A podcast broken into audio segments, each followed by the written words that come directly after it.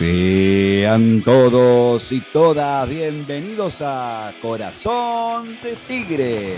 Después de cada partido, analizamos al matador. Una película algo repetida, buen juego y superioridad por momentos del matador. Luego desatenciones que pagamos muy caro, empate con sabor a poco en victoria.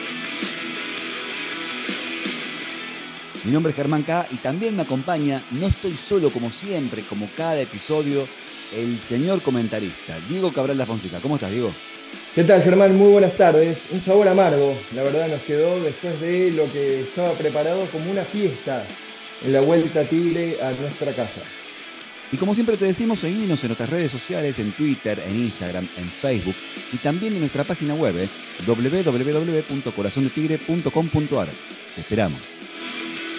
Y ahora sí vamos a lo que fue este empate entre Tigre 2 y Rosario Central 2 en victoria. ¿Cómo poder explicar el partido sin caer en la obviedad del trabajo del árbitro? No me gusta, sinceramente, que toda la responsabilidad caiga sobre el árbitro porque quiere decir que uno no puede llegar a eh, interpretar o entender los propios defectos o los propios errores que se pueden llegar a cometer a lo largo de un partido de fútbol. Vamos a aclarar este tema de entrada. Dejo en claro que Mastrangelo en el día Dejo en claro que Mastrangelo cobró todas las jugadas, pues se suelen llamar chiquitas, a favor de Rosario Central. En la única que me parece que lo terminó perjudicando fue en el final del primer tiempo, donde uno de los jugadores visitantes se iba prácticamente mano a mano hacia el arco de Tigre y en una infracción clara que se vio desde todos lados, eh, decidió no cobrar nada y ahí se vio el reclamo de todos los jugadores de Central. Y sobre el final del partido, esa adición de un minuto que nadie entendió, luego sacar una tarjeta amarilla, eh, dos corners, el segundo que termina en el gol, el partido ya había concluido, digamos, en su tiempo, eh, o en el tiempo adicionado, el partido no concluye hasta que el árbitro no da la orden, pero ya había tenido un corner, este, se cumple el tiempo y deja que se ejecute un corner más y permite que eh, Rosario Central llegue al empate. Descarto o, dejo de lado este tema del árbitro, insisto, sin sacarle responsabilidad, pero no lo tomo como el principal problema. Ahora bien, y vos lo decías en la presentación, problemas repetidos. Eh, una película que vimos varias veces. Er, errores eh, habituales. El año pasado creo haber dicho no hablar más de un error o un defecto, el tema de la espalda de Blondel, sino tomarlo como una decisión, que ya se sabe a qué jugamos, que ya se sabe que dejamos ese lugar libre y que permitimos y le abrimos la puerta a todos los equipos para que ataquen por ese sector. Eh, eso queda claro. De hecho, en las transiciones o en las jugadas donde hay que apagar los incendios, Blondel termina retrocediendo por el centro de la cancha prácticamente a, ocupar el lugar de Cabrera y Cabrera es el que sale a ocupar su lugar sobre la banda. Se pudo, ver, se pudo ver este tipo de jugadas en varios pasajes del partido en el día de ayer, pero es un tema que no podemos resolver.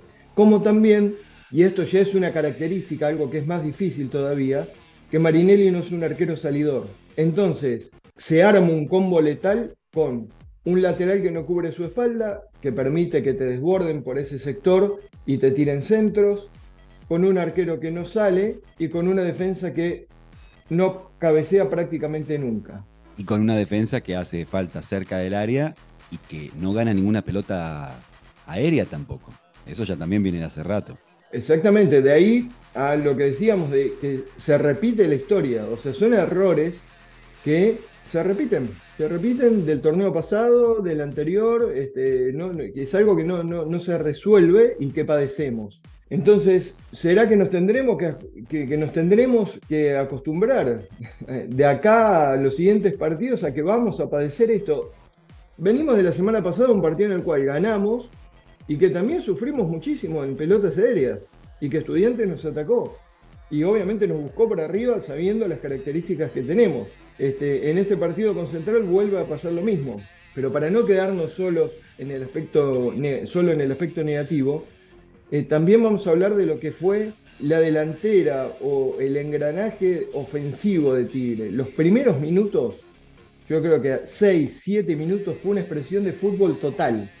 Un equipo que atacaba con un mecanismo aceitado, jugando un toque con Menossi endiablado, parado en tres cuartos de cancha, casi caminando por el balcón del área de central, eh, jugando un toque con Colidio, con Armoa, con Retei, encarando, pateando el arco. La verdad me pareció un nivel de fútbol que hacía un tiempo que no se veía, pero lógico, no se pudo sostener a lo largo de todo el partido y en ese momento Tigre no puede aprovechar a abrir el marcador. Creo que la jugada más clara fue la que tuvo Armoa, que queda prácticamente mano a mano con Servio y en lugar de rematar al arco y romperle el arco, en un exceso de respeto quizás, intentó habilitar al, dueño de nuestros goles y le salió un pase horrible, pobre, y se perdió una jugada clarísima. Pero si salía, te imaginás. No, lógico. Para un marquito. Pero bueno, teniendo en cuenta y uno piensa que siendo delantero, si bien no es nueve, pero siendo delantero, y más en el día de tu cumpleaños vas a querer tratar de hacer un gol. Pero no, le tuvo respeto, como digo, al dueño de nuestros goles, que después fue el que logró el empate, ¿no?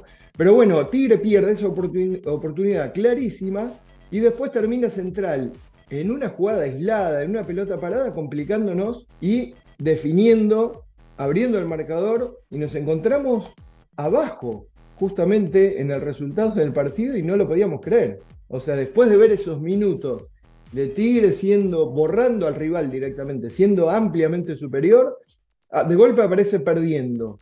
Pudimos agradecer que Retegui empató rápido.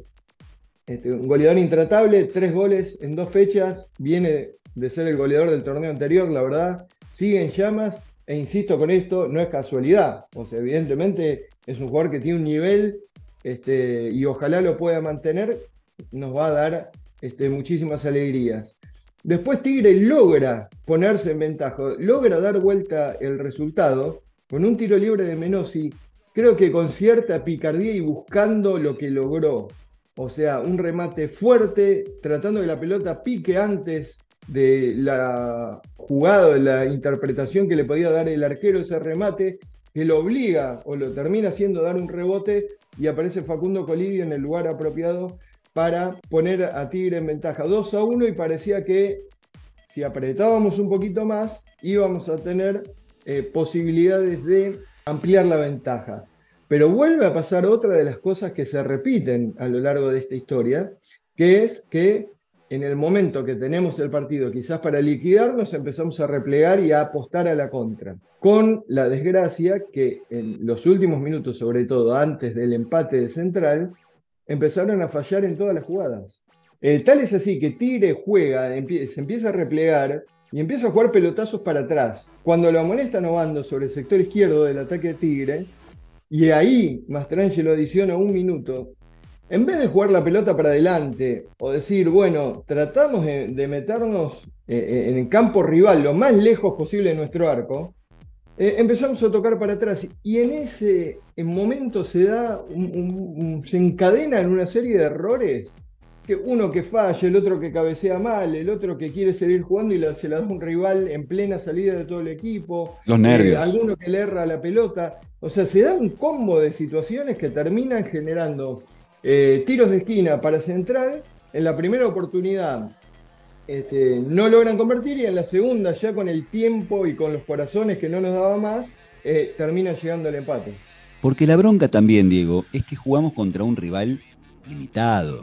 Jugamos con un rival limitado. El problema va a ser cuando le empecemos a dar la pelota, por ejemplo, cuando juguemos con Racing, con River, con equipos con, con otro potencial, con otras posibilidades. Ahí se va a complicar peor, porque Tigre lo que hace es darle la pelota al rival y como ya pasó 40.000 veces, eh, apostar a la, capacidad del rival para, para dañarnos. Y si el rival no quiere y no puede y no nos daña, listo, nos vamos a casa, ganamos. Pero si puede el rival y aprieta un poquito, la pasamos muy mal. Sí, el punto, ¿sabes cuál es?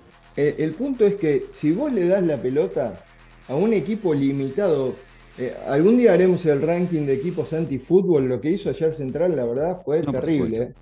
Eh, hacer tiempos del minuto cero, eh, ir a copar la parada en cada jugada, presionar al árbitro, buscar cualquier tipo de artimaña para ensuciar el partido. Este, bueno, viene de la escuela de ruso, de la escuela de estudiantes, ¿no? Históricamente.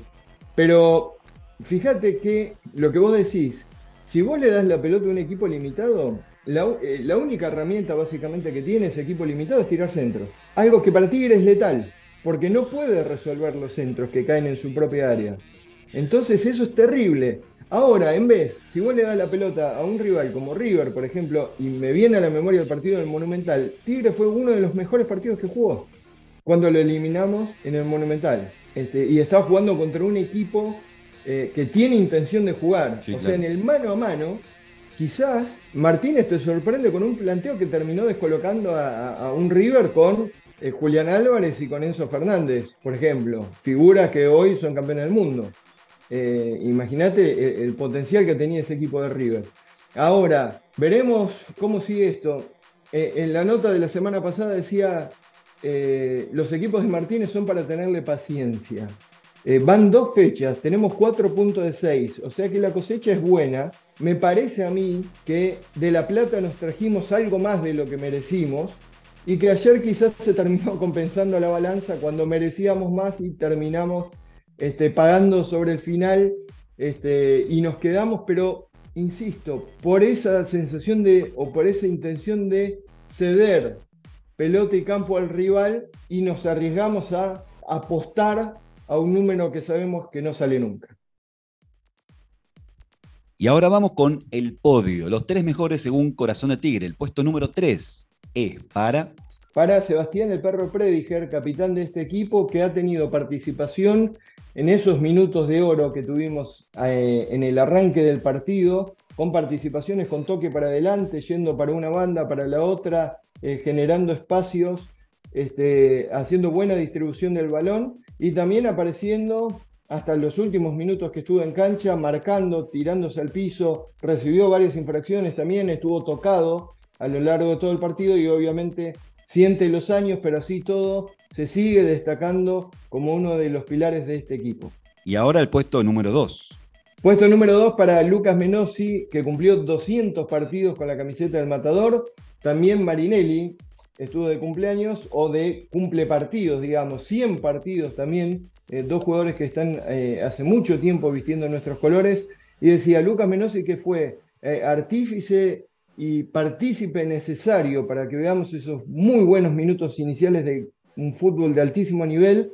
Este, intentó ayer por sobre todo tratar de llegar al gol con remates de afuera del área, probando también con tiro libre, termina forzando yo creo con cierta intención el gol de Colidio generando que Servio tenga que rebotar la pelota. Me parece que fue uno de los jugadores fundamentales, corrió muchísimo, terminó muy cansado, pero fue también uno de los pilares del equipo de Diego Martínez. Y finalmente vamos con el puesto número uno. Para Facundo Colidio, creo yo que puede ser me animo a decir, el jugador con mayor jerarquía que tiene Tigre. Tiene una calidad notable, tiene llegada al gol, me parece que es uno de los jugadores que también aporta mucho sacrificio, eh, tiene corridas, tiene muy buena velocidad, mejor dicho, para hacer corridas que deja parados a los defensores. Y cuando Tigre entra en ese juego fluido, obviamente se destaca muchísimo más. Hay ciertos jugadores que cuando Tigre la pelota, tiene la pelota brillan, que son Retei, que son eh, Armoa y Colidio y lo sumo también a Menos. Y ahora cuando Tigre no tiene la pelota, ahí obviamente su imagen se diluye y sí se dedican a aportar sacrificio. Pero me quedo con Colidio como una figura destacada. Otro de los jugadores que tuvo un buen partido también, me parece, fue Sebastián Prieto, que también lo tuvo en el partido con Estudiantes de La Plata. Y Marinelli, que si bien tuvo muy buenas intervenciones, algunas tapadas que realmente fueron muy importantes, tuvo algunas salidas en falso y el hecho de que nos conviertan dos goles en el área chica también tira un poco abajo su trabajo. Y así llegamos al final de Corazón de Tigre, un nuevo episodio, muy contentos por supuesto de hacer siempre estos episodios y analizar juntos al matador. Diego, nos vamos. Nos vamos, Germán, pero vamos a decir que eh, la reserva perdió 2 a 0 con Rosario Central, segunda caída consecutiva, dos fechas jugadas, dos partidos perdidos. Venimos muy a contramano de lo que fue la temporada pasada. Próxima fecha del torneo Proyección 2023, el torneo de reserva, será Tigre recibiendo a Racing el domingo a las 9 de la mañana en el predio Luis Nito San Andrés. En cuanto a la primera división, tenemos partido de Copa Argentina este miércoles, 21 a 15 en el Estadio de Morón. Tigre va a jugar contra Centro Español. Estaremos informando diferentes alternativas durante la semana. Y en cuanto a campeonato, la fecha número 3 también será el próximo domingo. Tigre va a visitar a Racing a las 21.30 en el estadio Juan Domingo Perón. Déjame antes de despedirme mandar un par de saluditos al gran Vicente Quintana, a Isaac de Tigre Maníaco que hace el fenomenal laburo de Buscate en la tribuna y un saludo especial y un abrazo a Juan Manuel Luque, a nuestro querido Tuque. ¿eh? Le mandamos un saludito que siempre también está prendido a nuestros episodios. Totalmente, Madero. Un abrazo grande al tú, que lo queremos mucho. Diego, nos vamos hasta la semana que viene. Hasta la semana que viene, esperemos, con tres puntitos bajo el brazo o con el pasaje de ronda, mejor dicho, en la Copa Argentina el próximo miércoles. Adiós.